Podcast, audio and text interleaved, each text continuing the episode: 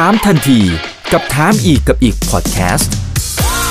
ถามแบบรู้ลึกรู้จริง เรื่องเศรษฐกิจและการลงทุนกับผม อีกบรรพฒนาเพิ่มสุขครับ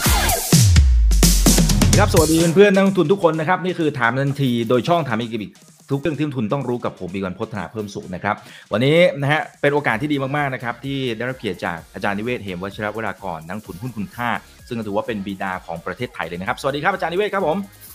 วัสดีครับคุณอีกครับ ท่านผู้ชมทุกท่านด้วยครับสำหรับประเด็นวันนี้นะครับที่เรียนเชิญอาจารย์นิเวศมาให้ความรู้กับพวกเรานะครับก็เป็นกระแสมาตั้งแต่ในช่วงสัปดาห์ที่ผ่านมานะในกรณีที่หุ้นเทคเนี่ยครับจริง ๆ ก็ปรับตัวลดลงไป เราเห็นเทรนด์มาตั้งแต่ช่วงหลายเดือนที่ผ่านมาแล้วนะครับว่าค่อยๆสารวันเตี้ยลงนะครับก็มีแรงขายออกมาพอสมควร แต่ที่มันฮือฮามากครับอาจารย์นิเวศคือในช่วงสัปดาห์ล่าสุดเนี่ยเขามีการประกาศผลประกอบการ ซึ่งหลาย ๆ ตัวนะจริงๆมันก็ไม่ได้แย่ขนาดนั้นนะครับ แต่โอเคมันอาจจะพลาดจากสิ่งที่นักวิเคราะห์คาดการเอาไว้ก่อนหน้านี้กับความคาดหวังของนักลงทุนด้วยนะครับพอมันผิดคาดปั๊บโอ้โห ถูกลงโทษแรงเลยทีเดียว อย่างเช่น Facebook ของพี่มาร์คซักเคอร์เบิร์กที่เราไลฟ์กันอยู่เนี่ยนะครับแหมหายไปทั้ง 26%นะครับหนึ่งในสามนี่หายไปเลยนะครับน่าตกใจอยู่เหมือนกันนะนะครับ ก็เลยเรียนสอบถามอาจารย์นิเวศน์อย่างนี้ก่อนแล้วกันครับ ว่าการที่มันปรับฐานใหญ่รอบนี้เนี่ยจริง ๆ มันแค่เป็นเรื่องของการปรับ ความคาดหวังของนักทุนที่ก่อนหน้านี้มันมันอาจจะโอ้โหฟุ้งเฟ้อมากเกินไปหรือเปล่า หรือนี่คืออวสานของหุ้นเทคจริง ๆ ครับเอ่ออวสานในแง่ในแง่หนึ่งนะ ในแง่ที่ว่าเอ่อผมว่าต้องปรับเปลี่ยนมุมมุมมองนะของหุ้นเทคพวกนี้นะเพราะเดิมทีเราคิดว่าหุ้นเทคพวกนี้คือหุ้นแห่งอนาคตที่แบบเติบโตมหาศาลนู่นนี่อ่าเนี่ยจะเติบโตมหาศาลเลย นะครับราคาหุ้นก็ขึ้นไปเยอะมากจนกระทั่งอ่าคือมันไม่ทันกับความคาดหวังของคนนะแล้วมันก็เฟซบุ๊กก็เป็นรายแรกแล้วมั้งที่ที่เห็นตัวอาการนี้นะครับ จริง ๆกำไร Facebook ยังดีดีมากนะครับนะใช่ครับกำไรตั้งสามสี่สิบเปอร์เซ็นต์ยังถือว่า very very high growth นะเพียงแต่ว่าเขาเริ่มมองแล้วครับว่ายอดคนใช้ Facebook เนี่ยประจำวันเนี่ยเริ่มเริ่ม ส่งละลบนิดหน่อยจะซ้ำไปนะแค่นี้เองอะนะฮะเพราะทุกคนคาดหวังว่า ตอนนี้สองพันล้านคนเกือบเกือบสองพันล้านต่อไปไปเจเป็นสามพันล้านอะไรก็ว่าไป มันจะใหญ่โตมาก คนก็เลยเข้าไปเล่นกันอะไรกันเยอะแยะหมดพอเป็นแบบนี้ปุ๊บคนก็ตกใจ แล้วคนก็นักวิเคราะห์ก็เริ่มกลับมาคิดแล้วว่าเออจริง ๆ มันอาจจะไม่ใช่เลยนะเขาเปลี่ยนมุมมองนะครับว่า เออจริงแล้วเขาอาจจะยังคิดไม่ถึงนะ เหมือนกับสังคมหลาย ๆ สังคม สังคมไทยก็เป็น คิดไม่ถึงนะครับว่าให้โลกอีกโลกหนึ่งกำลังเปลี่ยนแปลง อย่างช้าๆใจมั่นคงแน่นอน คือโลกของคนยุคใหม่ คนรุ่นใหม่นะ Facebook ไม่ใช่ของคนรุ่นใหม่แล้วนะทั้งที่เขาใหม่มากนะครับ เป็นบริษัทที่ใหม่มากที่ใหญ่ขนาดเป็น top five ของของอเมริกาเนี่ยนะครับ แต่ว่าถึงเวลานี้โลกมันเปลี่ยนเร็วผ่านไปแค่สิบกว่าปีเนี่ย กลายเป็นตกยุคเลย กลายเป็นว่า Facebook นี่รุ่นเก่านะรุ่นใหม่เขาต้อง TikTok หรืออะไรละนะเขาไปอย่างนั้นละเขาไม่อยากมาดูอะไรยาวๆเขียนกันเต็มเลย เด็กรุ่นใหม่เขาไม่ชอบก็บอกเอาสั้นๆใช่ไหมครับบอกอะไรบอกเลยใจความอ่านะเพราะฉะนั้นเขาไม่เอาเฟซบุ๊กแล้วคนรุ่นใหม่นี่เขาไม่เอาคือไม่เอาหมายความว่าคือคุณจะปรับตัวยังไงเขาก็ไม่รับแล้ว เพราะคุณเป็นคนรุ่นเก่า เป็นอย่างนั้นนะ คือเราต้องเข้าใจอย่างนี้นะ คนไทยก็เหมือนกันนะ ทุกวันเนี่ยไม่รู้นะ คนจำนวนมากไม่รู้หรอกว่าเฮ้ยประเทศไทยมันกำลังมีอะไรเปลี่ยนแบบรุนแรงมาก คือคนรุ่นใหม่ ที่ค่านิยมความคิดอะไรนี่แบบ คุณตามไม่ทันละ คุณไม่เข้าใจ Facebook เนี่ยผมกำลังคิดว่าคล้ายๆ อาการเดียวกัน คือเขาก็ตกใจว่าเฮ้ยทำไมอยู่ๆมันมันหาย ที่ที่หายเนี่ยผมเข้าใจว่าคนรุ่นใหม่ไม่ใช้อ่าคนรุ่นเก่าบางคนก็ปัดไปเหมือนกันชิ่งไป แต่ว่าอนาคตเนี่ย ลองคิดดูว่าคนที่จะเพิ่มขึ้นมาคือคนรุ่นใหม่ถูกไหมคนรุ่นเก่าเขาก็ไปเรื่อยๆครับ ถ้าคนรุ่นใหม่ไม่ใช้คุณหรือใช้น้อยลงเนี่ย คุณก็โตยากละนะเขาดูตรงนี้นะแล้วก็ดูว่ากฎเกณฑ์อะไรต่างๆ ก็เริ่มมาละความเป็นส่วนตัวนู่นนี่จะมาไม่ให้คุณสามารถจะไป Apple ล้วงข้อมูลคนเข้า Facebook แล้วคุณจะเอาข้อมูลมาใช้อะไรต่างๆอะไรเงี้ยจะไม่ได้ ก็เลยทำให้การ เติบโตทั้งด้านกำไรเนี่ยเพราะคุณจะใช้ข้อมูลอะไรมากมาย อาจจะไม่ได้ละ ได้เหมือนกันแต่ว่าได้ไม่เต็มที่ใช่ไหมคนก็เลยเทขายตกมโหฬารนะในประวัติศาสตร์นะใช่นี่เป็นอะไรครับซึ่งเป็นสัญญาณบ่งบอกอย่างนะครับ คุณเอกในในความคิดของผมเนี่ยว่า เอ๊ะหรือว่าบางทีเนี่ย ไอ้ที่เราบอกว่า ไอ้รุ่นใหม่รุ่นใหม่ หรือว่าเป็นเป็นอนาคตเป็นอะไรเนี่ย เป็นหุ้นเทคแห่งอนาคต ตัวใหญ่ๆนะสำหรับตัวใหญ่ๆนะ เวลานี้มันเหมือนกับว่าเฮ้ยผมก็มานั่งนึกดูเออจริง ๆ นะ เราลืมไปเปล่าว่า หลายบริษัทเนี่ยมันอยู่มาสามสี่สิบปีห้าสิบไม่ถึง อาจจะไม่ถึงห้าสิบปี แต่ว่าสิอย่างอย่าง Microsoft อย่างเงี้ยกี่ปีละอืมเอออืมจะมาสี่สิบปีแล้วนะ คือพวกนี้มันเก่าหมดแล้วนะ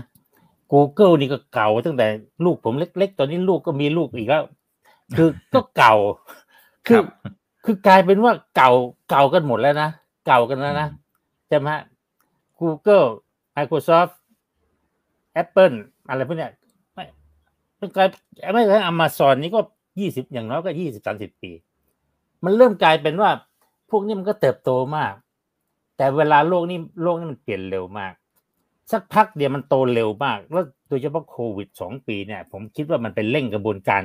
อาจจะกลายเป็นห้าหกปีเลย กลายเป็นว่าพวกนี้เก่าคือคืออายุมันก็เห มือนกับเราเร่งเร่งเวลาทำให้มันเก่าเลยอะ แต่ว่าในขณะเดียวกันมันก็กินหมดเลย มันมันก็โตเร็วนะ คือมันเวลามันเร่งมันอะเร่งกระบวนการมันก็โตโตโตปุ๊บถึงวันนี้อาจจะบอกว่าเฮ้ย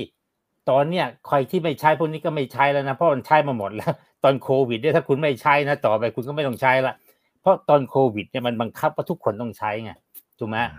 มันบังคับว่าทุกคนต้องใช้ ถ้าไม่ใช้คุณเอาตัวไม่รอดใช่ไหมคุณต้องทำงานที่บ้านนู่นนี่ ผมเลยคิดว่าเออจริง ๆ หรือว่าตอนเนี้ยพวกเนี้ยจากบริษัทที่แบบโตเร็วเป็นรุ่นใหม่นู่นไม่ใช่ละ มันเป็นกลายเป็นบริษัทจักใจบริษัทที่อิ่มตัวใกล้อิ่มตัวละ มันบริษัทที่แก่ในแง่ของธุรกิจละใช่ไหมมันจะไม่โตเร็วละอ่าเนี่ย แล้วพอไม่โตเร็วเนี่ย ประเด็นก็คือว่าเฮ้ยแล้วมันจะอยู่ได้ไหมราคาแบบนี้อะไรอย่างนี้อืมใช่ไหม PE กี่เท่าอะไรก็ว่าไป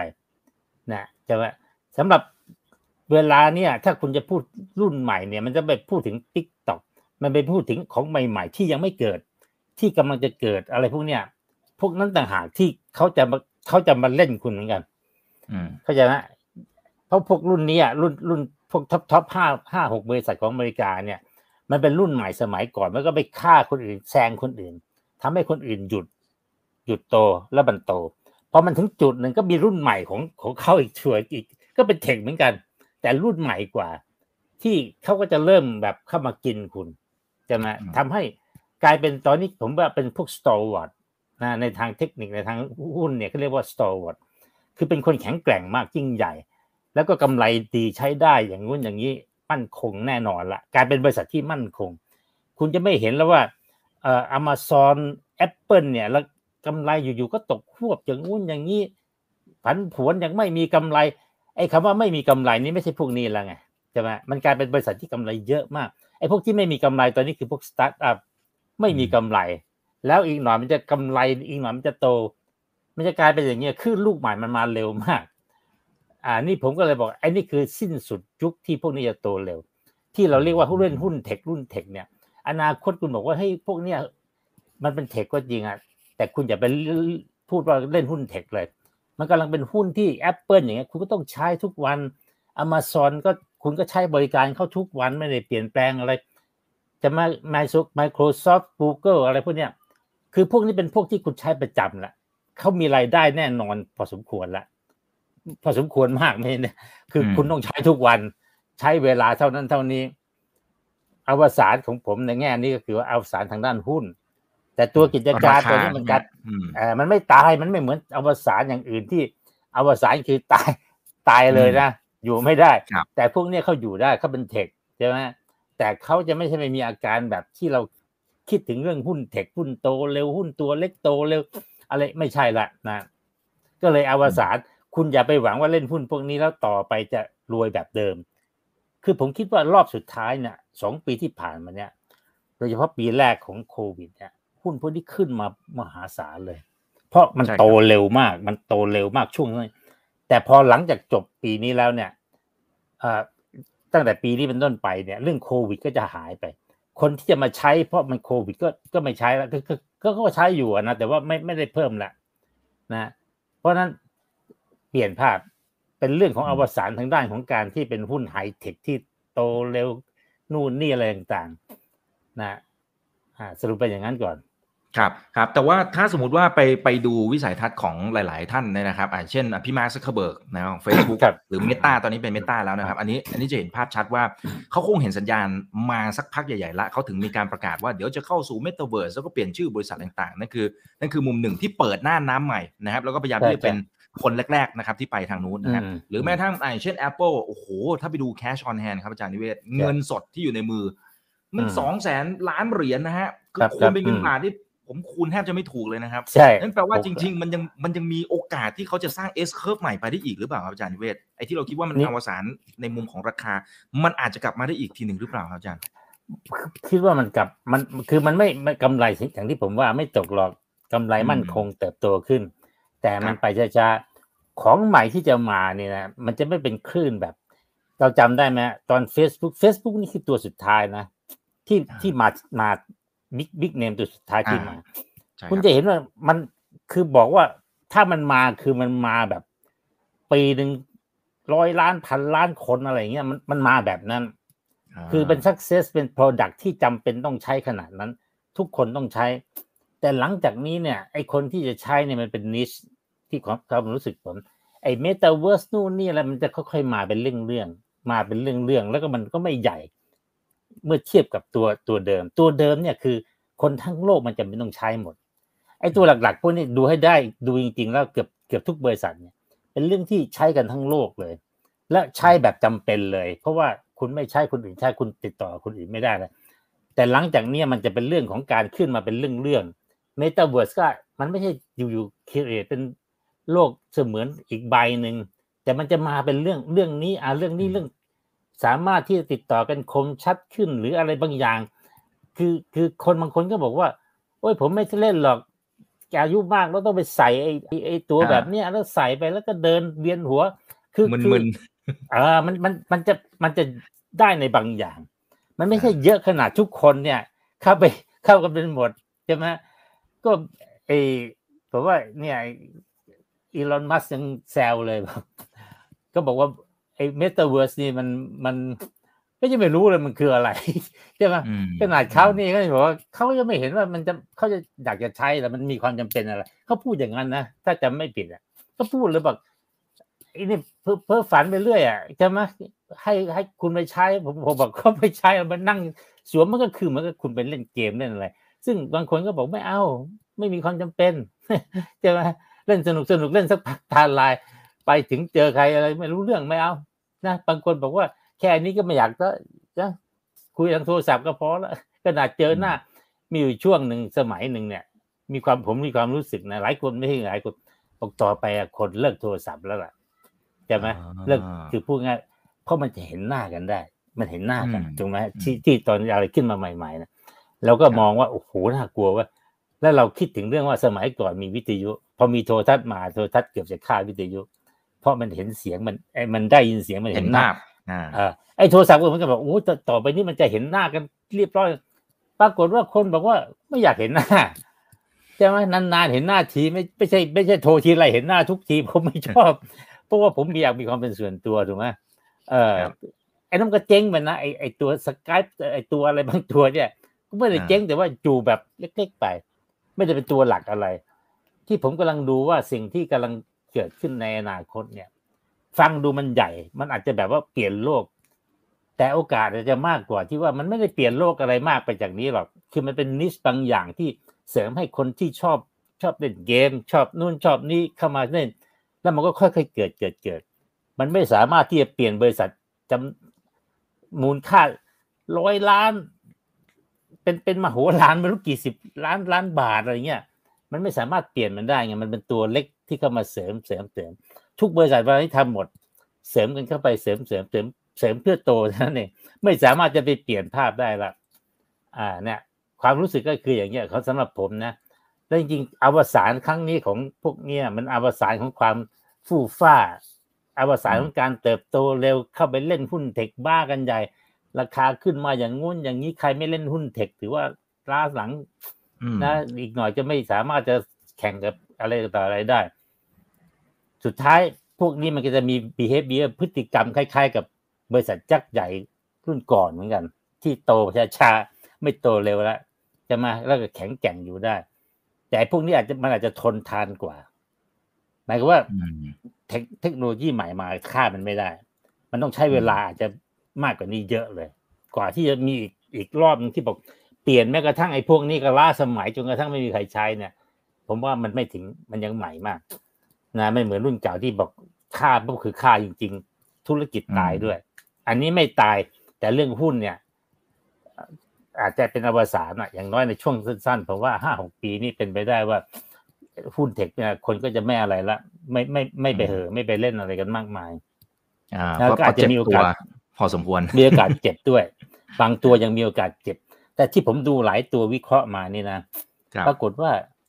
มันก็ไม่แพงนะ มันก็ไม่แพงมากอ๋อ PE สามสิบเท่ายี่สิบกว่าเท่า เอาเข้าจริงๆเนี่ยถูกกับหุ้นไทยที่เป็นโอเทคหุ้นไทยโอเทคเนี่ยสามสี่สิบเต็มไม่หมด มันก็ PE สามสี่สิบเท่าบางตัวห้าสิบเท่าบางตัวแปดสิบเท่าร้อยเท่า เป็นรุ่นเก่าหมดเลย แพงเงยหุ้นเทคพวกนี้ซึ่งตอนเนี้ยมันมันถือว่าราคาเนี่ย ผมว่าหลายตัวเนี่ยอยู่ได้นะ อยู่ได้นะแอปหลัเปิงลจากที่ถูกปรับฐานลงมาแล้วใช่ไหมฮะอ่าหลังจากถูกถูกปรับฐานลงมา แต่โอกาสอืมที่จะไปต่อเนี่ยมันยากนิดนึงไม่ใช่เรื่องของเรื่องของพื้นฐานบริษัทอย่างเดียวนะคุณอีก ตอนเนี่ยผมกำลังดูว่า environment เนี่ยคือดอกเบี้ยมันกำลังขึ้น เงินเฟ้อกำลังขึ้นไอ้ตัวนี้เป็นตัวถ่วงใช่ไหมตัวดึงเนี่ย ตัวดึงเนี่ยที่เป็นเป็นผลประกอบการเป็นอะไรก็ก็ดึงไม่ค่อยขึ้น คือตัวดึงที่เป็นกำไรไม่ค่อยขึ้น น้อย หรือส่งแต่มันมีตัวฉุดตอนเนี้ยมีตัวฉุดคือไอ้เรื่องดอกเบี้ยเรื่องตัวเงินเฟ้อ ฉุดมัน เพราะฉะนั้นเนี่ย ถ้าคุณตัวตัวดึงไม่พอนี่นะ เละเลย ลงเละเลยนะแต่ถ้าตัวดึงยังดีเนี่ย ตัวฉุดก็ฉุดมันไม่ลง มันก็อ่าอาจจะไปของมันได้บางตัวก็อาจจะยังขึ้นได้นะผมว่าอาการตอนนี้มันเป็นอย่างนี้อยู่นะคือออืมคือจะไปหวังว่ามันจะขึ้นแบบเดิมแล้วนะครับ แล้วก็อ่าเพียงแต่ว่า Facebook เป็นมันตัวที่ตัวตัวตัวดึงเนี่ย มันมันไม่ดึงละ ตัวตัวดึงไม่มีแรงเลย เพราะว่าคนดูว่ากำไรคุณอะโตยากใช่ไหมเพราะว่ารายได้เริ่มเห็นแล้วมันเริ่มเห็นได้ เริ่มเห็นได้คนใช้ก่อนเลยนะคนที่จะใช้บริการคุณนะมันเริ่มหยุด และไอ้พวกเนี่ยมันต่อเนื่องเลยเพราะคือคนรุ่นใหม่ คนรุ่นใหม่เนี่ยเขาไม่ใช่คุณ และผมเชื่อว่าจริง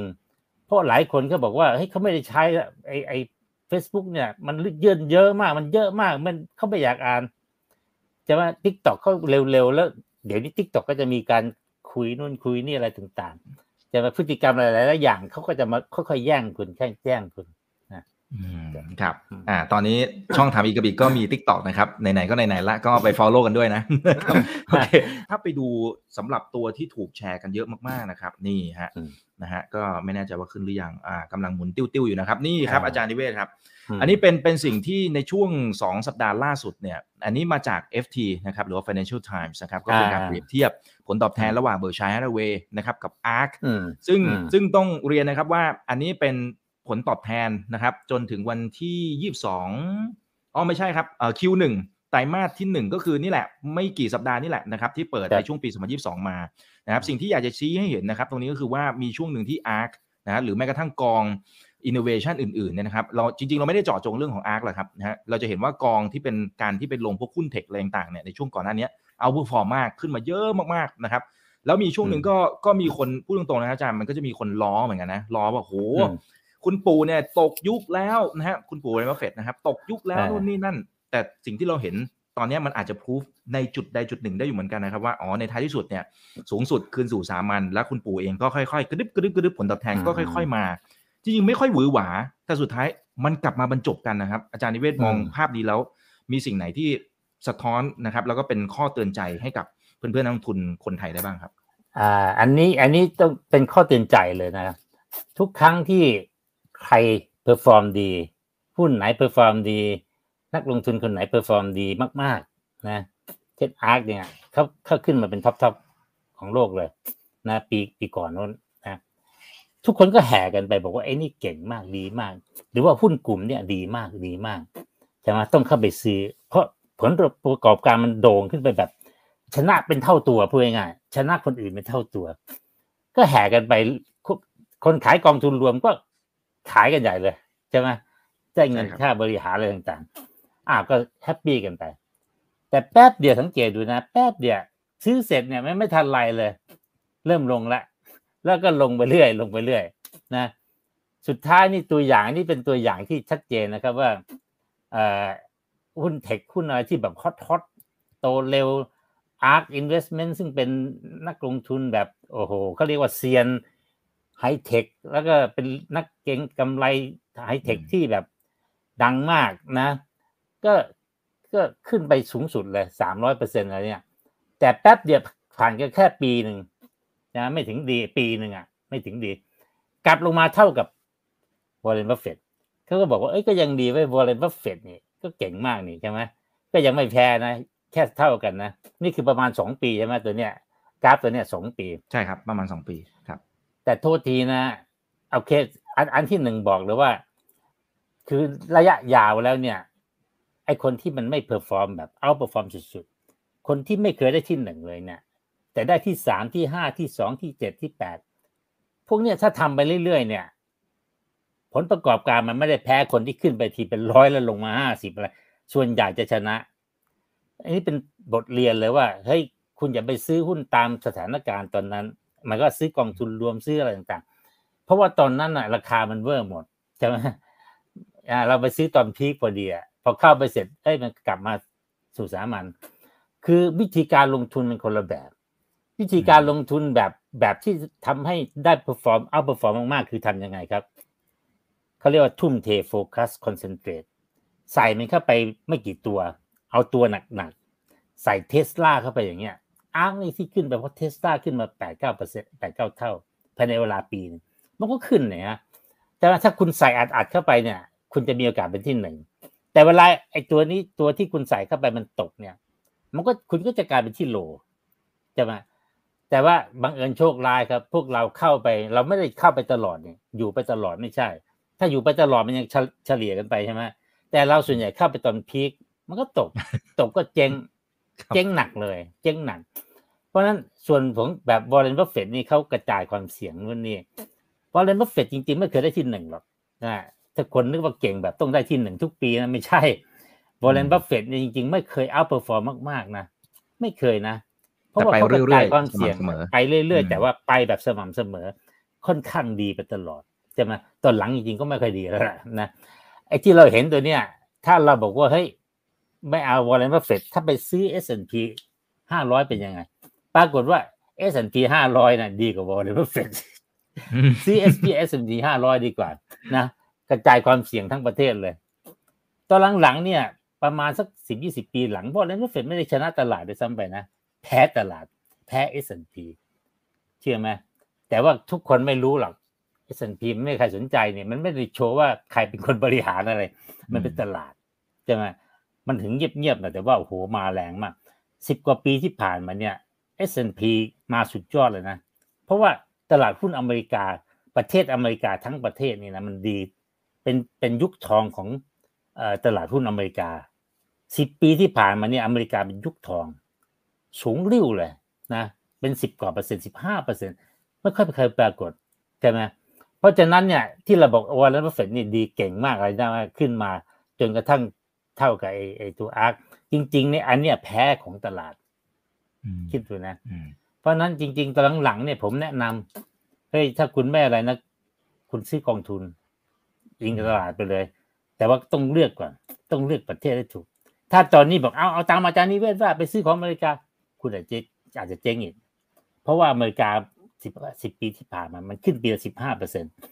หลังจากนี้มันจะบอกว่ามันเหลือหกเปอร์เซ็นเจ็ดเปอร์เซ็นเพราะว่าตลาดหุ้นเป็นอย่างนี้ตลอด ขึ้นมารอบใหญ่สิบปี ลงไปสิบปี ลงไปลงส่วนใหญ่ลงน้อยกว่าขึ้น ลงอาจจะห้าปีขึ้นสิบปีอะไรเงี้ยนะคล้าย ๆอย่างนี้ เพราะนั้นจริง ๆ ก็ต้องระวังว่าต้องเลือก ไม่ใช่ว่าซื้อกองทุนรวมไม่ต้องเลือก ถ้าใครซื้อกองทุนรวมของประเทศไทยนะเซ็ตอินเด็กสิบปีที่ผ่านมานี่แทบจะไม่ได้อะไรเลยพันเจ็ดพันแปดอยู่เนี่ยสิบปีละเกือบสิบปีละที่เดิมใช่ไหมเพราะนั้นคุณไม่ได้อะไรหรอก คุณบอกว่าคนบอกว่าแนะนำซื้อ SET Fifty เจ๊งสิบปีไปไปไหนใช่ไหมแต่ที่ตอนนี้ก็จะดีก็ได้ ไม่มีใครรู้นะเอาเป็นว่าต้องเลือกแล้วกัน ต้องเลือกนะอืมแต่ว่าสถิติของวอร์เรนบัฟเฟตเนี่ย คือเป็นสิ่งที่ดีมาก เพราะเขาเน้นระยะยาวมาตลอด ที่ผมดูเนี่ย ไอ้พวกบริษัท tech ใหญ่ๆพวกเนี่ย ผันผวนตลอดนะผันผวนตลอด แต่ของวอร์เรนบัฟเฟตนี่ ดีตลอด เพียงแต่ว่าดีไม่เท่าไงเขาดีมาตลอดนะห้าปีที่ผ่านมาเนี่ยเขาโตขึ้นมาเกือบเท่าตัว ในขณะที่พวก Apple พวก Amazon พวกนี้โตกันสองสามร้อยเปอร์เซ็นห้าปีที่ผ่านมา แสดงว่าพวกนั้นโตเร็วกว่า แต่ว่าหนึ่งปีที่ผ่านมาเนี่ย ปรากฏว่าไอ้พวกนั้นตก นะหรือไม่ค่อยดี แต่วอร์เรนบัฟเฟตเนี่ยดีมากสามสิบกว่าเปอร์เซ็นต์หนึ่งปีที่ผ่านมา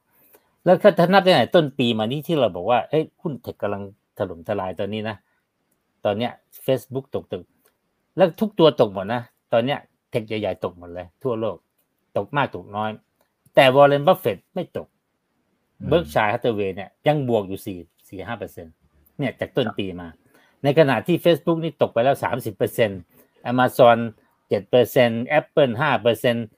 Microsoft ก็ยังตกตั้งเกือบสิบเปอร์เซ็นต์เพราะฉะนั้นจริง ๆ แล้ววอร์เรนบัฟเฟตนี่ถือว่าดูจากกราฟตะกี้เห็นนะของ ARK นี่ขึ้นขึ้นลงลงหนักมากวอร์เรนบัฟเฟตค่อยๆ แทบจะมองไม่เห็นเลยว่าตกตอนไหนไม่มีตกค่อยๆ ไป ไปเรื่อยๆใช่ไหมซึ่งก็ทำให้คนลงทุนสบายใจไม่ต้องห่วง แล้วก็ลงยาวได้ ในขณะที่หุ้นหุ้นเทคเนี่ยโหลงลงลงยาวบางทีก็เจ๊ง ช่ไหมต้องลงแล้วคอยขายคอยซื้ออะไรต่างๆ ซึ่งมันก็เราก็ไม่รู้จะขายตัวไหนจะซื้อตัวไหนส่วนใหญ่ ซื้อขายผิดเวลาอ่าซึ่งก็ไม่เป็นคปรับระโยชน์นะครับโอเคก็ครับเป็นเป็นอุทาหรณ์ไว้อ่าอืมครับ เป็นคำเตือนโดยเฉพาะไหนช่วงไหนที่มันฮิตๆนะฮะอ่า อ่า เมื่อกี้เหมือนอาจารย์นิเวศจะพูดอะไรจริงคบๆตอนเนี้ยะไรครับถ้าถ้าคุณไม่มีคือคือผมกำลังดูว่าหุ้นเทคตอนนี้นะ คนธรรมดาคนคนที่แบบว่าไม่ได้เป็นเป็นรู้จักเทคโนโลยีดีนู่นนี่นะจริง ๆ เนี่ย เวลาเนี่ย ผมว่ามันอาจจะใกล้เวลาที่คนธรรมดาไปซื้อหุ้นเทคใหญ่ ๆ เพราะว่าอะไรมอืมเพราะว่าตอนนี้หุ้นเทคใหญ่ๆ ผมว่ามันเปลี่ยนแล้วไงมันเปลี่ยนไปเป็น stalwart มันเป็นไปเหมือนบูชิป มันเหมือนเป็นอะไรที่เฮ้ยดูจริงๆแล้วมันไม่แพงนะ มันไม่แพงแล้วก็ มันก็ยังมีโอกาสโตแล้วมันไม่ถูกดิสล p ยังไม่ถูกดิสล p แน่นอนแล้วถ้าคุณเลือกดีๆ โดยเฉพาะตัวที่ตกๆหนักๆเนี่ยนะแม้กระทั่ง Facebook วันเนี้ยผมมาดูตัวเลขนะ Facebook เนี่ย ตอนเนี้ยมันมี PE เท่ากับสิบเจ็ดเท่าสิบเจ็ดเท่านะสิบเจ็ดเท่านี่ ถ้าเทียบกับของไทยยังถูกกว่าเยอะเลยนะครับบริษัทของไทยหลายตัวที่แบบว่า บางตัวก็อาจจะกำลังถูกดิสล p นู่นนี่ บางตัวก็ทำพลังงานอย่างเงี้ยมันไม่มีอะไรเลยอะใช่ไหมไม่ได้โตอะไรมากมายอะไรต่างๆ คือเยอะแยะเลยนะ เป็นบริษัทไฟแนนซ์ PE ยี่สิบสามสิบเท่าสี่สิบเท่าใช่ไหมไอ้ตัวเนี้ย Facebook เนี่ย ผมถามจริงๆว่ากำไรมันจะตกคู่ภาพไหมไม่หรอกใช่ไหมโอเค มันยังไม่ค่อยเพิ่มแต่อะไร มันก็ยังเพิ่มอยู่แต่ว่าเพิ่มไม่มากเนี่ย มันก็หากินได้อะไรได้ มันก็จะมีเมตาเวิร์สมีนู่นมีนี่ให้เล่นอีกนะแล้วเขาก็ต้องหาวิธีการดิ้นรนเพื่อจะทำให้กำไรเนี่ยมันไม่ลด เพราะที่ผ่านมากำไรยังเพิ่มตั้งสามสี่สิบเปอร์เซ็นต์นะ ปีหน้ารักษาโตลดลงมาหน่อยสิบหกเปอร์เซ็นต์แต่ PE สิบเจ็ดเท่า แล้วผมถามว่าธุรกิจนี้มันไม่ใช่แบบหวือหวานะ ไม่ใช่ไปเก่งกำไรอะไรนะ เดี๋ยวเนี้คนใช้ Facebook มันเป็นคนธรรมดา ประชาชนทั่วโลกที่เขาใช้เขาใช้หากินเขาใช้ติดต่อเขาใช้อะไร คนในอเมริกันในหลายประเทศเขาก็ใช้แชทกันอะไรกันทั้งวันใช่ไหมมีเมืองไทยเราใช้ไลน์แต่ว่า ที่อื่นมันก็ใช้ Facebook กันเยอะแยะมากกว่ามากกว่าไลน์เยอะใช่ไหมคือคือมันเป็นอะไรที่คุณใช้ทุกวัน เป็นสิ่งจำเป็นในชีวิตคนรุ่นใหม่ คนสมัยใหม่อะนะคือมันเป็นอะไรซึ่งแบบเฮ้ยไม่ใช่แล้วนะคุณกำลังพูดว่าไอ้ Google เนี่ย Google เนี่ยพูดตรงๆนะ ผมว่าเราเข้าไม่รู้ของคนอื่นเป็น ผมเข้าไปปุ๊บมัน Google ผ่านมาแล้วขึ้นมาแล้วแล้วอืมผมอยากรู้อะไรผมใช้ถ้าคุณอยากซื้อของอยากติด อะไรทั้งหลายอีกหน่อยนักเรียนทั้งหลายก็ต้องใช้แล้วมันโตขึ้นมามันก็ใช้แบบ เพราะ เดี๋ยวเนี้มีอะไรก็ถามอากูอากูอากูอะใช่ไหมแล้วคนรุ่นใหม่ที่ใช้ก็ไม่ไม่หนีไปไหน คนรุ่นใหม่ก็ไม่มีทางเลือกไปที่อื่นไม่ได้เพราะอย่างอย่าง Facebook เขาจะบอกให้ยังไปที่อื่นได้เขาไป t ิ k t o k ไปนู่นไปนี่แต่ Google นี่มันไม่ไม่มีไม่รู้ไปไหนอะเพราะว่ามันมันมันไม่มีตัวคู่แข่งมันมีของจีน ซึ่งแบบเราอ่านภาษาจีนไม่ออกถูกไหม เออ มันแล้วคนก็ยังใช้มากขึ้น เพราะว่ามันต้องค้นคว้านะเด็กรุ่นใหม่ก็อีกหน่อยบอกไม่มี Google เนี่ยคุณทำการบ้านทำอะไรไม่ได้นั่นแหละใช่ไหมเพราะครูสมัยนี้บอก ให้คุณไปทำเขียน paper paper มันต้องใช้ Google นั่นแหละ PE ก็ยี่สิบหกเท่า โอเค สูงนิดนึง แต่ถ้าเมืองไทยก็บอกว่าธรรมดายี่สิบหกเท่า แต่มันมั่นคงมากแล้วมันไปอีกนาน อะไรต่างๆ เนี่ยใช่ไหมคือ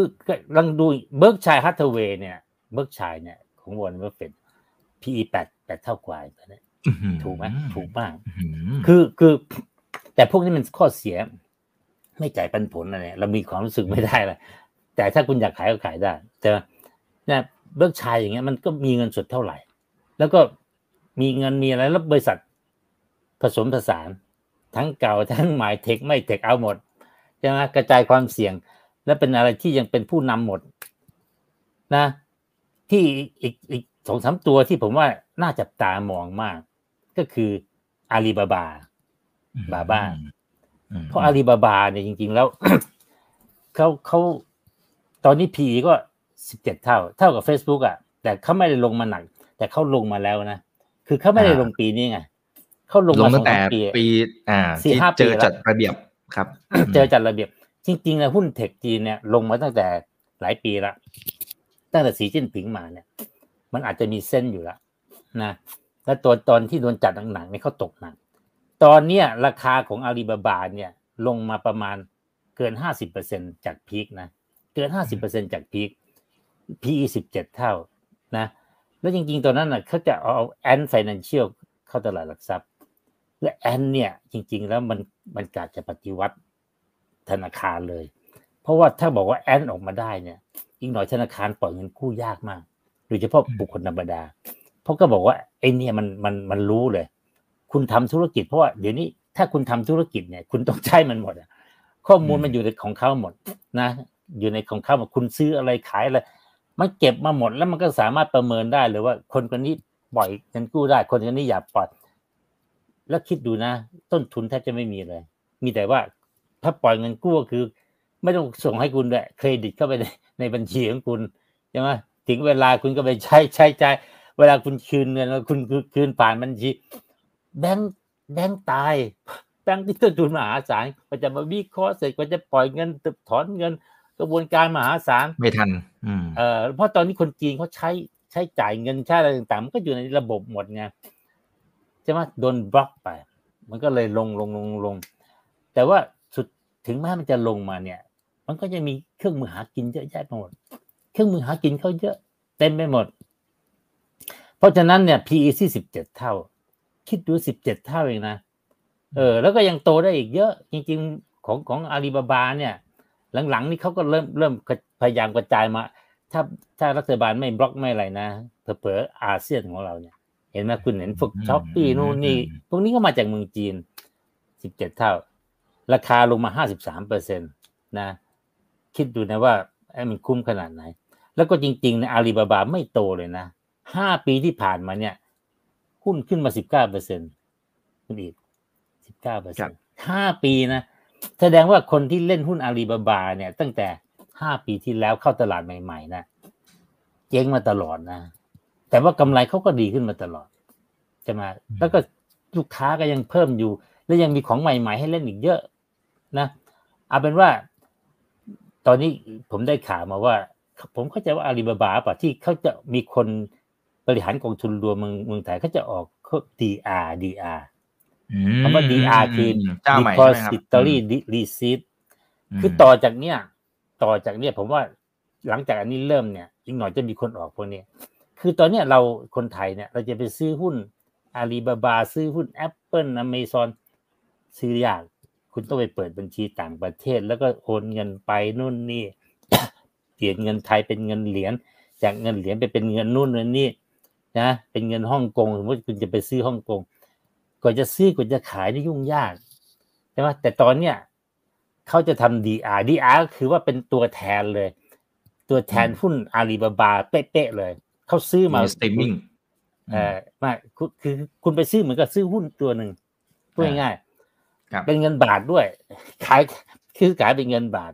แล้วมันก็จะตัวสะท้อนจากหุ้นตัวแม่ ตัวเดียวเลย ตัวไหนก็ตัวนั้นแล้วอีกหน่อยเนี่ย กลายเป็นว่าเราสามารถซื้อหุ้นเทคใหญ่ๆเพื่อเนี่ยผมว่าในที่สุดได้กับทุกตัว เป็นเงินบาทในประเทศไทย เป็นหุ้นไทย คุณซื้อแล้วได้เงินสามวันได้ อะไรต่างๆ แบบคล้ายๆกับหุ้นไทย แต่ผมไม่แน่ใจว่าสามวันหรือเปล่าแต่ว่าลักษณะคล้ายๆหุ้นไทยนะ เสียค่าคอมมิชชั่นแบบไทยๆทุกอย่างแบบไทยๆเพราะนั้นถึงจุดนั้นเนี่ย เราก็จะบอกว่าเฮ้ยถ้าพวกนี้มันน่าสนใจนี่นะและของไทยเนี่ยหุ้นไทยเริ่มรู้รู้สึกว่าเปรียบเทียบนะคุณลองดูเกิดคุณซื้อโดยกระดานบ้านเราเนี่ยสองตัวตัวหนึ่งเป็นหุ้นอินเตอร์ PE สิบเจ็ดเท่าอันนี้ปีเป็นหุ้นไทยๆเป็นรุ่นเก่า ที่อาจจะถูกดิสรับได้ ง่ายๆแต่ก็จริง ๆ ก็โดนอยู่ ก็ไม่โตเหมือนกัน แต่ราคา PE ยี่สิบห้าเท่า ถามว่าคุณอีกจะอยากซื้อไหมเนี่ยผมกำลังดูนะว่า อันนี้น่าสนใจ ครับ เออแล้วก็สำหรับคนเล่นพวกพวกเนี้ยอยากจะอยู่กับหุ้นเทคบ้างอะไรบ้าง ถึงแม้จะตัวใหญ่ตัวเล็กแต่ก็ถือเป็นหุ้นเทคเพราะว่าเขาก็ยังยังยังรู้ว่ายังไงหุ้นเทคมันก็ต้องโตต่อไปเรื่อยๆเพราะโลกมันกำลังเปลี่ยนอันเนี้ยเป็นจุดที่น่าสนใจว่า ราคาตอนเนี้ยผมคิดว่าไม่ได้แพงแล้วนะ แต่อย่างที่ว่าเนี่ยช่วงภาวะช่วงนี้และไปอาจจะหลายปี เพราะอัตราดอกเบี้ยกำลังเพิ่มหลายปีใช่ไหมเงินเฟ้ออะไรต่างๆมา ถ้าเป็นอย่างที่ผมคิดนะว่า การเพิ่มอัตราดอกเบี้ยจะต่อเนื่องไปสามสี่ปีอย่างน้อยสามสี่ปีหุ้นอเมริกาจะเหนื่อยจะไปไม่ค่อยไหวเพิ่มตกนะเพราะทุกครั้งที่ดอกเบี้ยขึ้นขึ้นขึ้นขึ้นหุ้นอเมริกาตกตกตกตกนะเพราะนั้นอันนี้มีความเสี่ยง แต่ถ้าดูโดยพื้นฐานทั่วๆไปเนี่ยผมว่ามันไม่ได้แพงอย่างที่เราคิดหรอกใช้ได้ครับผมหรือโดนถึงหุ้นจีนนะหุ้นจีนเนี่ย จะยิ่งถูกกว่า เพราะหุ้นจีนเกิดเป็นปัญหากับรัฐบาล ซึ่งในอนาคตเมื่อเขาปรับลงตัวแล้วเนี่ย มันก็ต้องลงตัว มันฆ่ากันไม่ได้หรอก เพราะว่าประเทศใหญ่ๆในเมืองจีนเนี่ยมัน power มันเยอะมากแล้วมันมันคนมันใช้จนกระทั่งแบบเฮ้ยไม่มีไม่ได้หรอก รัฐบาลก็แค่ฟันฟันแต่ว่าฆ่ามันไม่ได้ หรือมันจะเอาอะไรแชทกันเอาอะไรค้าขายกันนะมันใหญ่เกินไปที่คุณจะแบบว่าให้ค่ามันทิ้งไม่ได้ กลับไปสู่ยุคเก่าเป็นไม่ได้ หรือจะให้คนใหม่มาทำก็ไม่ได้ อืมครับอ่าบางท่านบอกว่าฟังตอนต้นๆเนี่ยเอ๊ะมันดูหม่นๆนนะแต่พอกลางๆเนี่ยนะครับ ตอนนี้ดูจะเริ่มสดใสมองเห็นโอกาสนะครับงั้นสรุปคืออย่างนี้แล้วกันนะครับ คือคือหัวข้อของเราเนี่ยคืออวสานหุ้นเทคโนโลยีนะครับคำว่าอวสานในมุมของอาจารย์นิเวศเนี่ยนะครับ ก็คือไอ้ภาพเดิมๆอะนะที่เราเคยคิดว่าโอ้หุ้นเทคมันจะปูดปาดปูดปาดโตแบบสิบเด้งยี่สิบเด้งในเวลาแค่ไม่กี่เดือนอะไรเงี้ยไอ้ภาพนี้มันอาจจะเปลี่ยนแปลงไป perception มันต้องเปลี่ยนละเพียงแต่ว่าด้วยราคาที่มันร่วงลงมากับพื้นฐาน network effect ฐานลูกค้าเงินสดในมือต่างๆเนี่ยนะครับ มันก็ยังพอมีโอกาสไปต่อได้หลาย ๆ ตัว มันกลายเป็นหุ้นถูกมันกลายเป็นหุ้นที่อยู่ในชีวิตประจำวันของเราซะด้วยซ้ำนะครับอ่านี่จะได้เคลียร์สำหรับหลาย ๆ ท่านที่พิมพ์เข้ามานะครับ แล้วก็จริง ๆ หุ้นเนี่ยอย่าหวังมากแล้วอย่างที่ผมว่ามันนอกจากแรงดึงที่ผลประกอบการ มันจะมีแรงถ่วงที่เป็นเรื่องของภาพภาพเศรษฐกิจภาพเขาเรียกว่าดอกเบี้ย อะไรต่างๆ ซึ่งถ่วงมันนะถ้าถ่วงหนักๆ มันก็ล่มใช่ไหมกลายเป็นว่าเกิดคริสิสมินิคริสิสได้เหมือนกัน เพราะนั้นมันมีความเสี่ยงนะคือสิ่งที่เราเห็นเมื่อสักครู่นี้ภาพที่เราเปรียบเทียบนะครับ ระหว่างกองที่เน้นนวัตกรรมนะครับ กับ คุณปู่เป็นเฟดนะฮะทีนี้สุดท้ายเนี่ยคุณปู่ก็กรึบกรึบกรึบขึ้นไปนะครับ ทีนี้คำถามคือว่าอะไรที่ที่เป็นปัจจัยในการลงทุนที่คุณปู่ยึดถือมาโดยตลอดหรือแม้ทั้งอาจารย์นิเวศด้วยนะครับ ก็ยึดถือมาโดยตลอด ในช่วงที่ผ่านมามันอาจจะมีการเปลี่ยนแปลงเทคโนโลยีนู่นนี่นั่น แต่เรายึดหลักตรงนี้แหละ เราใช้ได้มาตั้งแต่อดีตจนถึงปัจจุบัน และในอนาคตมันก็คงจะใช้ได้ไส้ในอาจจะเปลี่ยนแต่หลักการที่มันยึดถือและใช้ได้ตลอดการคืออะไรครับอาจารย์ครับ อันนี้จะได้เป็นชัดเจนชัดเจนครับผมก็ตามตามบอลว่าเฟด คืออันที่หนึ่งเนี่ย คุณต้องประเมินได้ ว่ามันมีควรมีมูลค่าประมาณเท่าไหร่นะธุรกิจทุกอย่าง การประเมินตรงนี้คุณก็ต้องดูจากพื้นฐานคือเรื่องของรายได้ผลกำไรจะปันผลอะไรจะไม่ค่อยเกี่ยวมาก รายได้กำไร ที่คาดการพอได้ค่อนข้างแม่นนะตรงนี้เป็นเป็นหลักการว่าคุณต้องหาประเมินมูลค่าได้ก่อน เสร็จแล้วเราก็แค่ดูว่าราคาหุ้นเป็นยังไง ถ้าราคาหุ้นมันมันถูกกว่าเยอะๆ มีมาจินอฟเซตที่เช่น คุณประเมินได้ว่าหุ้นตัวนี้ร้อยเหรียญร้อยบาท แต่ว่าราคาขายตัวนี้มันเจ็ดสิบาท ราคาหุ้น เพราะฉะนั้นอย่างเงี้ยคุณซื้อแล้วถือไว้ แล้วก็ให้ราคามันค่อยๆขึ้นไปเป็นร้อยบาท คุณอาจจะขายไปนะหรือบางทีก็ไม่ต้องขายเพราะว่ามันก็อยู่ได้ของมันนะอันนี้เป็นหลักการเขาเรียกว่า VI value investment นะซื้อแบบคุ้มคุ้มค่านะตรงนี้เหมือนกันเลยวอร์เรนบัฟเฟตไม่ได้เปลี่ยน เขาไม่เล่นหุ้น tech ยุคนั้นนะยุคยุคก่อนหน้านี้ไม่เคยซื้อหุ้น tech เพราะเขาบอกว่าประเมินมูลค่ายาก เพราะว่าอะไรรายได้ไม่ค่อยมากำไรไม่ค่อยชัด บางทียังขาดทุนนู่นนี่กำไรก็หวือหวาขึ้นขึ้นลงลงอะไรต่างๆนี่คือ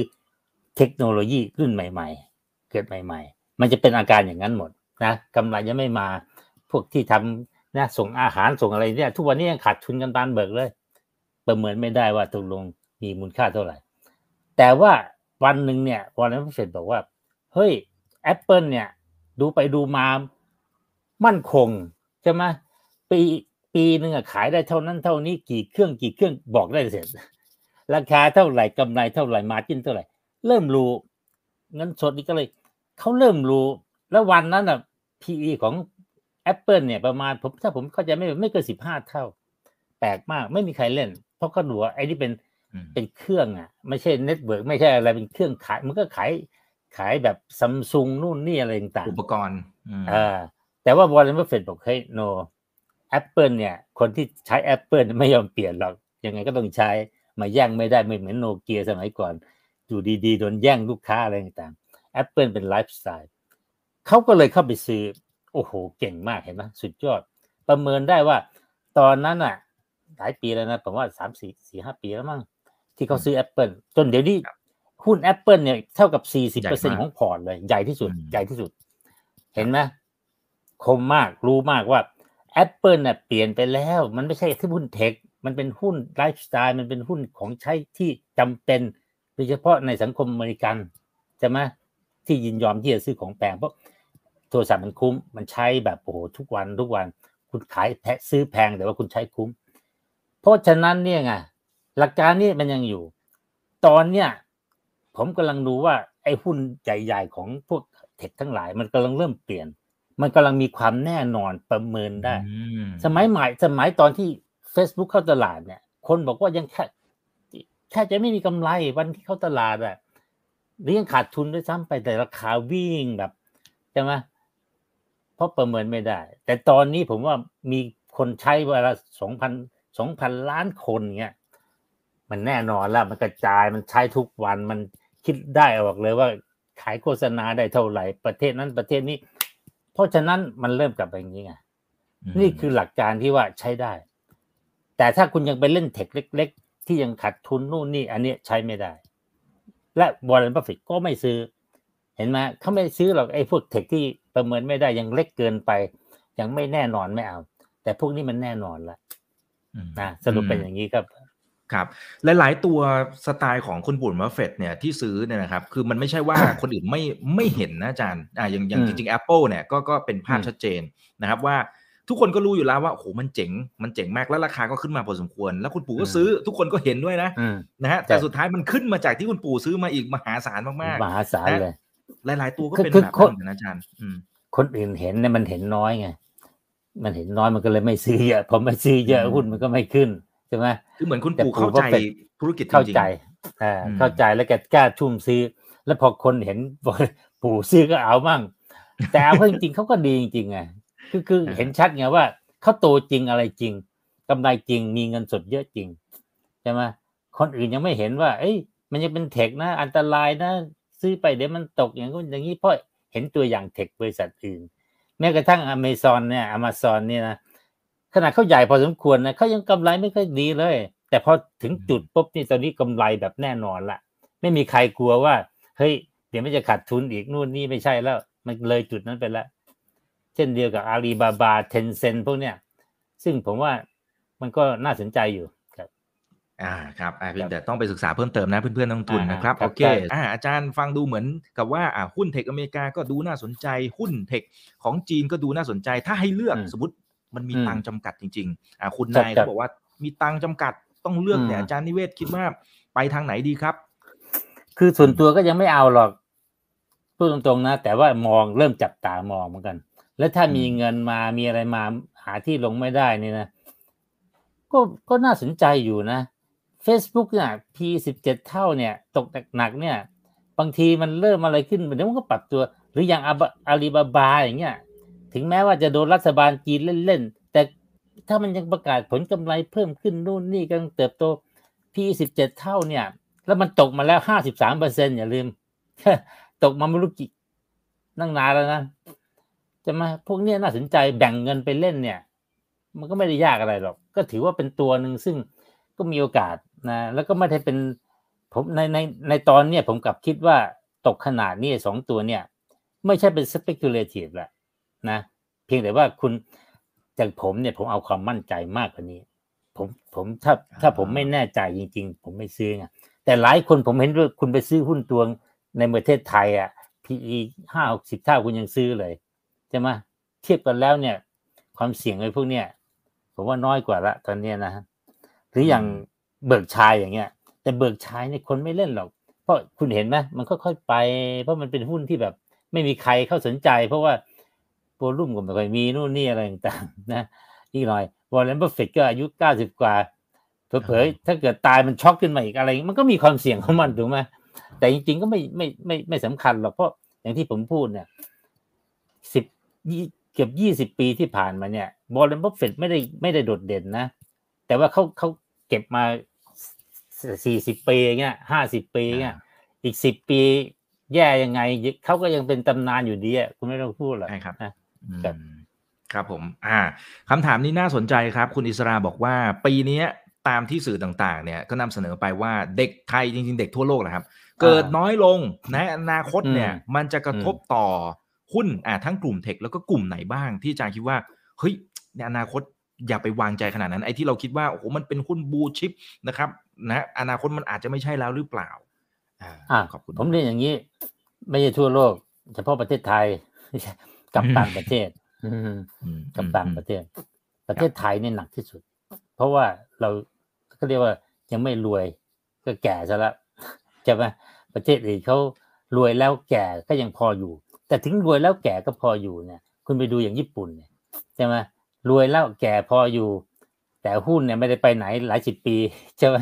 ไปดูอิตาลีไปดูประเทศที่แบบคนแก่ๆทั้งหลายนี่นะผมจะไม่เคยเห็นมันดีสักสักสักประเทศเดียว แต่อย่างอเมริกานี่คนก็ไม่ได้ลด คนเขายังเพิ่ม เพราะว่าคนอพยพก็ไปเยอะ แล้วคนอพยพเนี่ยเป็นคนเก่งๆทั้งนั้นใช่ไหมเขาเป็นสังคมที่ปกติเลยนะคนยังมากมายนะแล้วก็ที่สำคัญก็คือ ผมคิดว่ามันเกี่ยวกับเรื่องของ mentality ของคนด้วยใช่ไหมคือหลายประเทศนี่แก่แล้ว แก่แบบความคิดก็แก่ ญี่ปุ่นนี่ก็เป็นตัวอย่างความคิดก็แก่แบบเกาหลีจริงๆก็แก่พอๆกับญี่ปุ่นแก่พอๆกับเรา แต่ว่าความคิดเขาอาจจะอะไรกว่าหนุ่มกว่าทันสมัยกว่า อะไรต่างๆเขาเขาตามตามโลกทันใช่ไหมสมัยก่อนเนี่ย ญี่ปุ่นเหนือกับเกาหลี เยอะเทียบกันไม่ได้เลย แต่หลังเกาหลีขึ้นมาเรื่อยๆทั้งที่เขาแก่แต่ว่าเขาก็มีอะไรใหม่ๆตลอดเวลานะแต่เมืองไทยเนี่ยเราก็แก่แล้วก็ยิ่งแก่หนักเข้าไปอีกโควิดนี่กลายเป็นว่าตอนนี้คนเราเริ่มลดนะ ปีที่ปีที่ปีที่ผ่านมานี่เป็นปีแรกที่คนลดลง ผมบอกตลอดเวลา เด็กรุ่นผมเนี่ยล้านเกือบล้านคนนะเกิดเกิดพร้อมกันปีเดียวกันเนี่ยเกือบล้านคน ประมาณล้านคน แต่ตอนเนี้ยห้าแสนกว่าใช่ไหมแล้วคนตายเนี่ย รุ่นผมก็เริ่มตายพอตายปุ๊บมันก็ตายกันตายเป็นระนาว เพราะว่าอายุมันแก่ใช่ไหมคนก็เกิดน้อยลงโอ้โหอันนี้ทำให้เศรษฐกิจจะไม่เดินน อกจากเศรษฐกิจไม่เดินแล้วอย่างอื่นก็มีปัญหาไปหมด ความไม่ลงรอยกันระหว่างเจเนเรชันนู่นนี่อะไรทำให้มันแก้ปัญหาอะไรยากมาก เพราะฉะนั้นจริง ๆ ผมก็บอกตลอดเวลาว่า ผมไม่อยากจะบอกอวสานประเทศไทยหรอกมันเศร้าเกินไปเอาเป็นว่า เอาเป็นว่าสำหรับเรื่องการลงทุนน่ะ หนักมาก ถ้าคุณยังติดอยู่กับประเทศไทยทั้งหมด โดยที่มันไม่ได้มีอะไรเปลี่ยนแปลงเนี่ย โอกาสที่คุณจะเป็น lost tickets ต่อไปเรื่อยๆเนี่ยมันมันมีเยอะนะเพราะยิ่งคุณลดคนลดน้อยลงคนแก่ตัวลง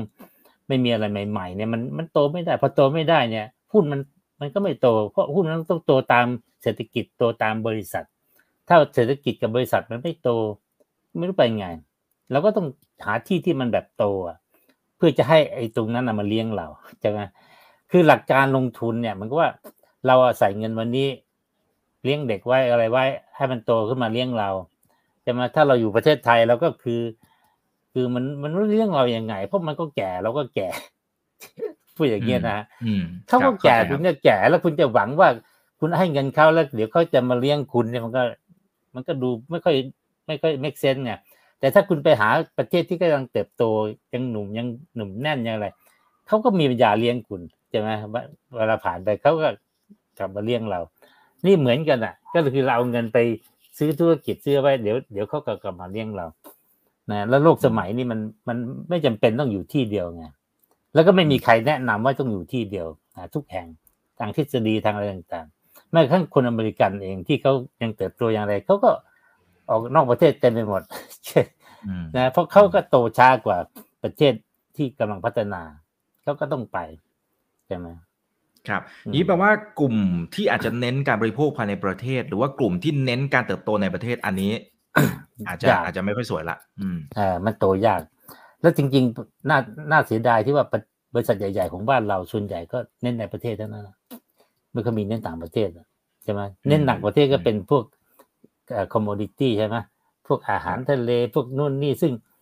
พวกนี้มันการแข่งขันมันก็แรงมากกำไรน้อยอะไรต่างๆ แล้วก็ขึ้นอยู่กับ อัตราแลกเปลี่ยนนู่นนี่สารพัดเพราะฉะนั้นข้อจำกัดเยอะนะอืม ถ้าคุณอืมไม่คิดออกนอกกรอบไปว่าเฮ้ยต่อจากนี้ไปเนี่ยมันต้องคิดถึง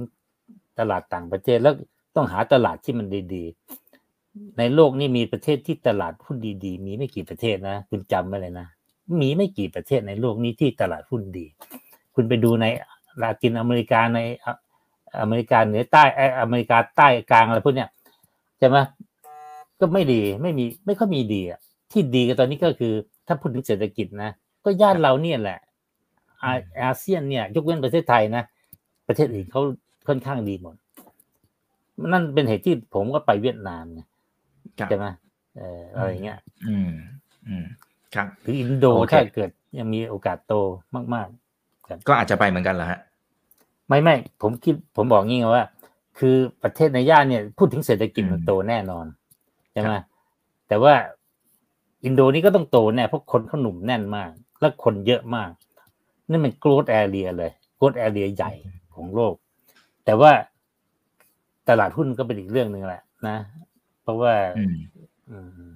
มอืมครับมีเหตุอเยย่างนี้อะเอาเป็นว่าอย่างนี้อย่างนี้ถ้าเป็นในมุมระยะกลางระยะยาวเนี่ย ในในมุมของการ allocate เงินนะครับ การจัดสรรเงินอืมของตามอืมสไตล์ของสถานีเวทเอาเอาเท่าที่ปกที่บอกได้นะครับ ถ้ามันเป็นส่วนอืมตัวมากๆก็ก็ไม่เป็นไรอย่างนี้แสดงว่าเราจะเทไปทางฝั่งของอาเซียนมากกว่าในประเทศไทย อย่างนั้นหรือเปล่าครับจะ direction เป็นอย่างคือนั้นแล้วแต่คนไงอย่างผมเนี่ยผมอายุเยอะแล้ว ผมก็เอาไปยี่ห้าเปอร์เซ็นผมก็ค่อนข้างจะเยอะแล้วเอาแล้วใช่ไหมฮะอืมเอออาจจะพอหรือว่าอย่างมากก็ไม่เกินสามสิบใช่ไหมเราจะตายอยู่แล้วจะมีส่ง แต่ถ้าหนุ่มสาวเนี่ย ผมว่า ผมเคยคิดนะว่า คุณอยู่เมืองไทยยี่ห้าเปอร์เซ็นก็พอแล้ว ถ้าคุณยังมีระยะเวลาตั้งหลายสิบปี ในการสะสมอะไรหุ้นเงินทองอะไรต่างๆ เพื่อการเกษียณเนี่ยยี่สิบห้าเปอร์เซ็นก็พอแล้ว เพราะว่าเมืองไทยเนี่ยมันไม่ใช่แอร์โกดแอร์เรียแล้วตอนเนี้ยนะโอกาสที่หุ้นจะไปเยอะๆมันก็ผ่านไปเยอะแล้วอืม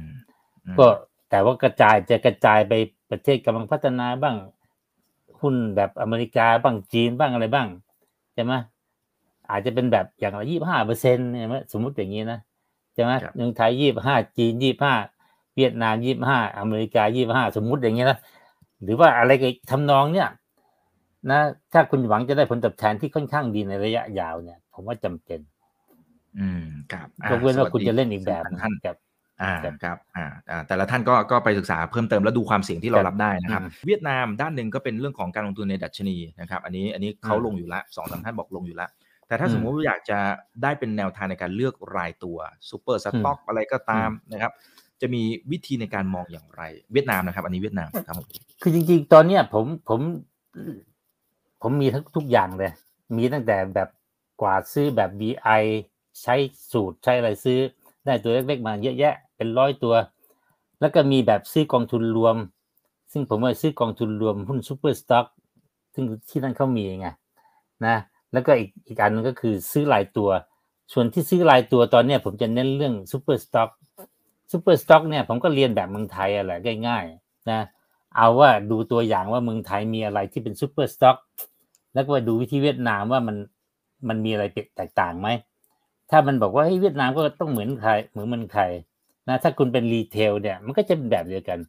เพราะ retail เนี่ยจะมีผู้นำผู้นำถ้าถึงวันหนึ่งเนี่ยเขาจะเป็นผู้ชนะ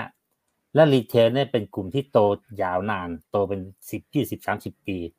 เพราะนั้นเราซื้อแล้วถือเฉยๆเนี่ย มันก็โตตาม ถ้าเราซื้อถูกตัวใช่ไหมผมก็ซื้อไปเนี่ย ซื้อสนามบินไม่เอา สนามบินของเขากับของเราก็ไม่น่าแตกต่าง เพราะของเขาก็เป็นเจ้าของสนามบินทั้งประเทศอะไรเงี้ย คือ ลักษณะอาการคล้าย ๆ กัน ราคาถูกใช้ได้ซื้อ แล้วก็ทิ้งไว้ไม่ต้องทำอะไร มีเงินก็ทยอยซื้อไปเรื่อย ซื้อไปเรื่อยนะ ถ้าตราบใดที่มันยังเป็น super stock ตามที่เราคิดอยู่ก็ซื้อซื้อซื้อสะสมไปห้าหกตัว ตอนนี้ผมมีห้าหกตัวที่เป็น super stock นะ ที่เวียดนาม ผมก็ซื้อทยอยซื้อแบบตัวละ cost average ไปเรื่อยๆ ก็หวังว่าอีกสิบปี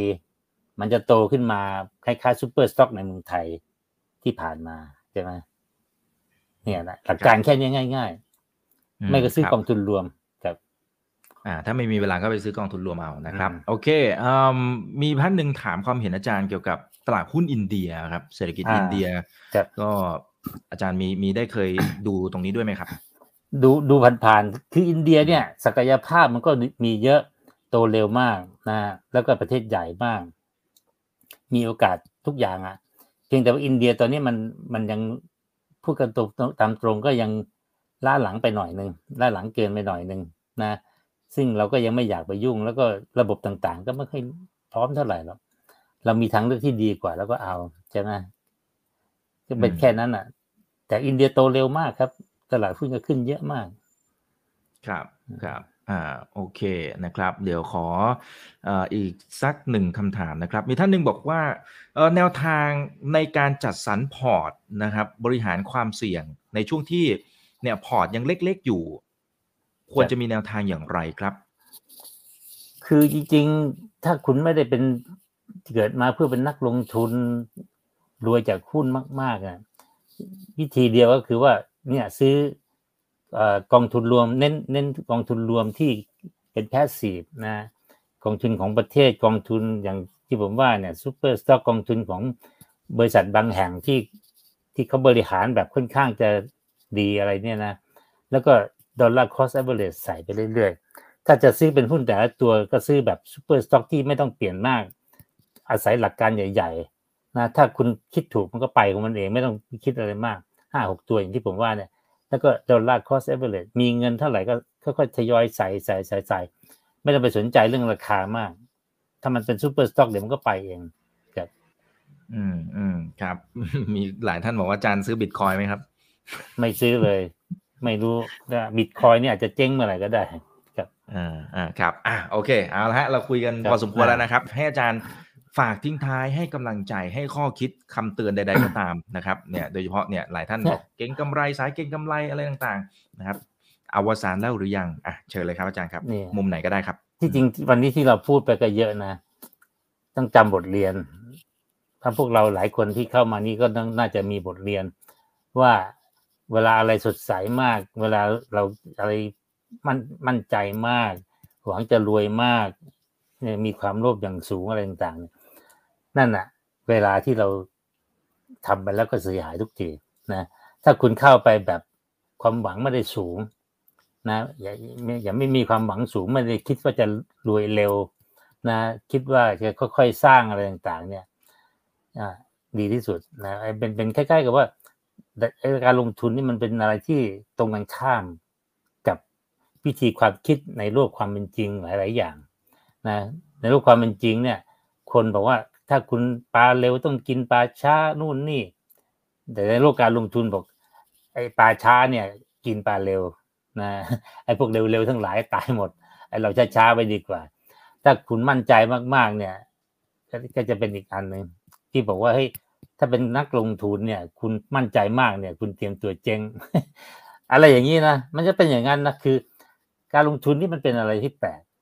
คือมันมี ตัวหนึ่งที่เข้ามาทำให้มันเป็นอย่างนั้นก็คือเรื่องราคา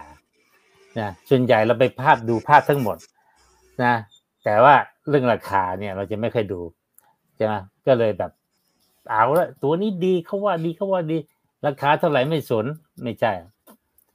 ต้องทำตรงกันข้ามชาวบ้านเขานะส่วนใหญ่เนี่ยเขาบอกเลย VI นะโดยธรรมชาติมันจะเป็นคอนดาเลียนนะคือมองมองตรงข้ามกับคนอื่น ก็เป็นอุทาหรณ์ไว้นะนะบางทีบางช่วงบางตอนเนี่ย เราก็เจ๊งไปไม่ใช่เจ๊งอะ เราก็รู้สึกโอ้ยเสียดายเว่าเราไม่กล้าทำเราเห็นโอกาสมาแล้วไม่คว้าไว้นู่นนี่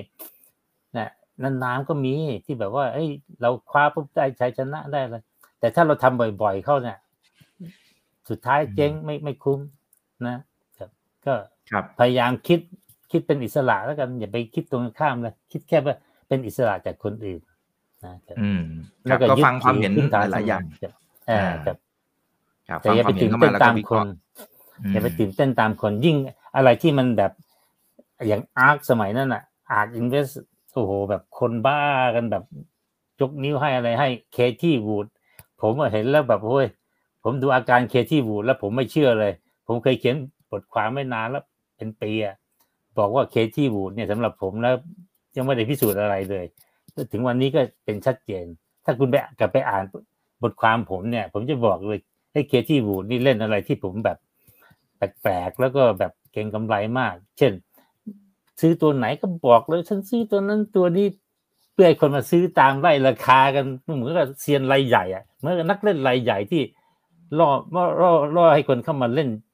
ฮือๆกันไป ราคาขึ้นไปแล้วก็ขายอะไรต่างๆใช่ไหมเออสุดท้ายก็เป็น เร็วกว่าที่คิดอืมนะครับ อืมครับ ก็ก็เป็นอย่างนี้มาหลายรอบนะครับ อะไรที่มันเป็นกระแสหลายรอบมาหนักๆเนี่ยอืมนะฮะเราก็ต้องพิจารณาแล้วนะครับ ว่าโดยพื้นฐานเนี่ยมันเป็นยังไงนะครับ อย่าไปตามกระแสมากมายไม่งั้นเราก็เจ็บตัวได้นะครับครับวันนี้ขอบคุณอาจารย์นิเวศสำหรับข้อคิดดีๆนะครับ นะฮะหวังครัว่าบสวัสดีคเพื่อนรับๆคุณสวัสดีครับ4,300 ท่านก็จะได้เอาไปใช้กันด้วยนะครับยังไงฝากกดไลค์กดแชร์ทุกช่องทางคนไหนที่เพิ่งเข้ามาแชร์ไว้แล้วไปดูในตอนต้นนะครับ YouTube อย่าลืม Subscribe TikTok เช่นเดียวกัน ฝากไป Follow ด้วยนะครับ ครั้งหน้าเป็นเรื่องไหนเดี๋ยวรอติดตามนะครับ นี่คือถามทันทีโดยช่องถามอีกกับอีกทุกเรื่องที่นักทุนต้องรู้วันนี้ สวัสดีครับอาจารย์นิเวศด้วยนะครับ สวัสดีอีนะกครัครั้งขอครับณสวัสดีครับถ้าชื่นชอบคอนเทนต์แบบนี้อย่าลืมกดติดตามช่องทางอื่นๆด้วยนะครับไม่ ว่าจะเป็น Facebook, YouTube, Line Official, Instagram และ Twitter จะได้ไม่พลาดการวิเคราะห์และมุมมองเศรษฐกิจ และการลงทุนดีๆ แบบนี้ครับ อย่าลืมนะครับว่าเริ่มต้นวันนี้ดีที่สุด ขอให้ทุกท่านโชคดี และมีอิสรภาพในการใช้ชีวิต ผม อีกบรรพฒนาเพิ่มสุขครับ